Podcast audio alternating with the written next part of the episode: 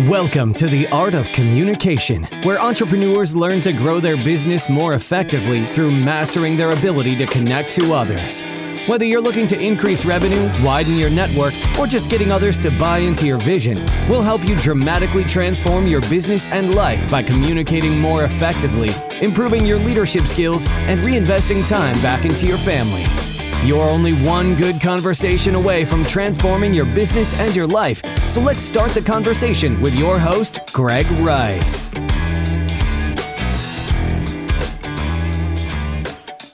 What is up, guys? Today I'm going to be talking to you a bit about the fascinating world of facial reading and how I leveraged it to prepare for a very difficult meeting that I had this week.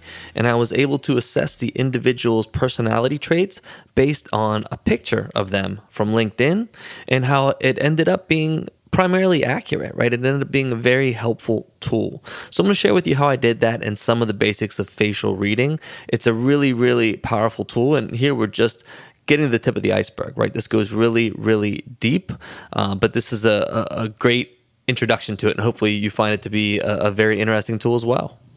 Earlier this week, I had a, a tough call with a client um, around some contractual issues that, that they wanted to discuss. It was related to some financial challenges they were having, and, and they wanted us to make some changes to the contract, which we were unfortunately not able to make.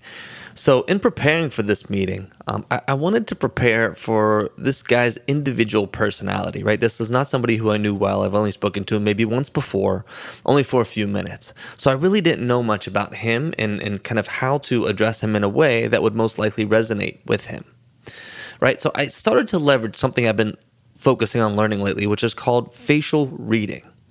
And using facial reading, I was able to assess a number of really cool things from just looking at a picture of him. So I was able to assess that he was auditory, right? He got information through listening. He's a fast processor of information. He's a big picture thinker, a people person, and, and likes to tell and listen to stories. Right? I was able to get all of that from just looking at his face. And it actually turned out to be pretty accurate overall. So that's what I want to talk a little bit about today is this area that I just found fascinating, which is facial reading. I just started getting into it and if you're interested, I recommend that you check out the Human Behavior Hacking School where you can get there online and they have some tremendous training on the topic. That's where I've been educating myself. You know, prior to this, through various sales trainings I've had throughout the years, I've, I've had a lot of focus on understanding personality. But I've always had a really hard time doing it in the moment when I'm talking to the person, you know, assessing are they using auditory words or visual words? And, you know, do they seem like they think uh, intuitively, like from a feeling perspective, right? All that's really hard to do in person when you're meeting somebody. So this provides you a way to do it prior to meeting them to at least get a baseline to understand the direction that they might go in and how they process information. So, an actually a growing number of studies have linked facial images to personality. And it's been shown that humans are actually able to perceive certain personality traits from looking at certain traits on people's faces. For instance, facial symmetry has been a predictor of extroversion. Another indicator is facial width to height ratio, which has been linked to a bunch of traits like um, achievement striving, deception, dominance, and aggressiveness and risk taking. And I know it sounds crazy, but there's actually a number of good reasons why this is. First, the genetics um, behind both, right? So your genetics feed into your facial structure, they also feed into your personality. So, over the years, from an evolutionary perspective, certain associations have emerged through sexual selection right? Facial features may also correlate with hormonal characteristics, right? So if I have more testosterone, I'm more likely to be more aggressive, but that may also impact the overall shape and structure of my face as it develops over the years. Also, the perceptions of one's facial features by um, themselves, right, but then also by others, influences their behavior and personality, right? So even if it's unconscious, of certain things like big ears makes folks think that we're auditory, and that's how they talk to us, and that's how we think that we represent the world in our own minds. Over time, that becomes more and more true it becomes a sort of self fulfilling prophecy, if you will.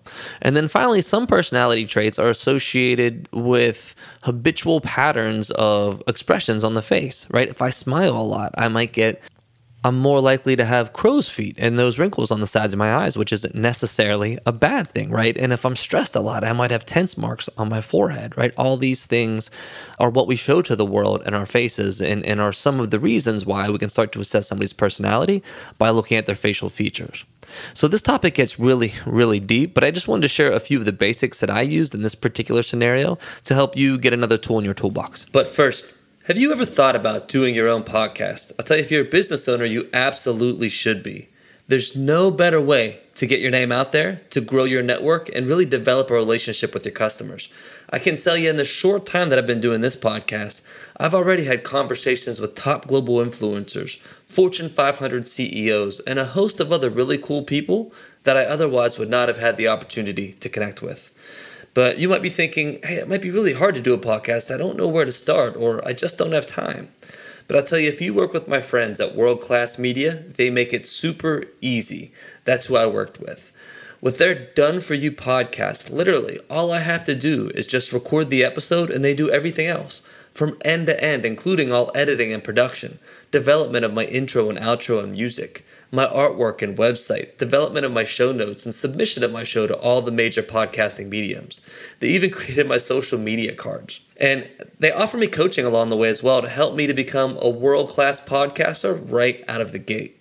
So if you've ever considered starting a podcast, you owe it to yourself to talk to world class media because I tell you, it's a lot easier than you think. So just go to gregjrice.com backslash done for you to learn more about the Done For You podcast service and to set up a free consultation. All right, let's hop into the show. Right, so here are a couple things. If they have bigger than average ears, they are likely to be auditory. If not, they're more likely to be visual or kinesthetic. If their ears are lower on their head, then they tend to process information a little bit faster. And They don't want a bunch of extraneous detail on each point. They want you to get from point to point to point quickly. If they're higher on their head, then they process information more slowly, and you want to take a little bit more time when you're explaining things to them. Now, thinking about their eyebrows, if their eyebrows are curved, then they're most likely a people person. They enjoy telling stories and listening to stories of real life examples. If their eyebrows are straight, then they're much more logical and analytical, and they're going to be all about the data. And if they're pointy, if they're angular, then they're going to be very focused on wanting to be in control, being correct, and being right. Now, the height of the eyebrows also matter, the height of the eyebrows from the eyes. If they're high, then they're slower to let people in and they, they're going to take their time when they're making decisions. If they're lower and closer to the eye, then they're going to be much more quick to make decisions and let people in. And then finally, the closer the eyes are together, the better attention to detail that person's likely to have. And the wider the eyes are set apart, the more of a big picture focus they're going to have right? Now, there's ways to measure each of these, which are incredibly helpful that you can learn from the Human Behavior Hacker School. So, again, I, I definitely recommend that you check that out. It's powerful stuff. But like anything else, you need to use multiple data points, right? So I couldn't look at the information from the picture of this guy and say that's 100% who he is. Once I got on the call, I had that basis as a background in my back pocket, but then I wanted to listen to him, talk to him, see the way that he spoke, see the words that he used on top of what I have already learned to really put the full picture together, right? In this example, he used auditory words, things like I wanted to talk to you directly, or I hear what you're saying, you know, and it's resonating with me, right? Those are auditory words. So when I put those two data points together, I can feel pretty good that that this guy is is an auditory processor. So just keep that in mind. Don't use these as necessarily your Bible when you're assessing somebody else, but they are a great starting point to give you a really powerful foundation for understanding others. I actually went ahead and did the same analysis for me and my wife, and turns out that they were also both pretty spot on with our personality traits and gave me some new insight into, you know, some of the challenges that we have together and the way that we think a little bit differently. So, my hope is that this gives you some visibility into a brand new tool for your toolbox. Again, this goes really, really deep. Um, I think it's fascinating and powerful. So, definitely check more into it if you're interested. Don't let the momentum stop now. Continue your path towards connecting at another level by joining the Communication Nation. We'll be discussing today's topics as well as more real world solutions to transforming your life personally and professionally at facebook.com slash groups slash join the communication nation. Remember, you're only one good conversation away from transforming your business and life, and that conversation starts right here on The Art of Communication.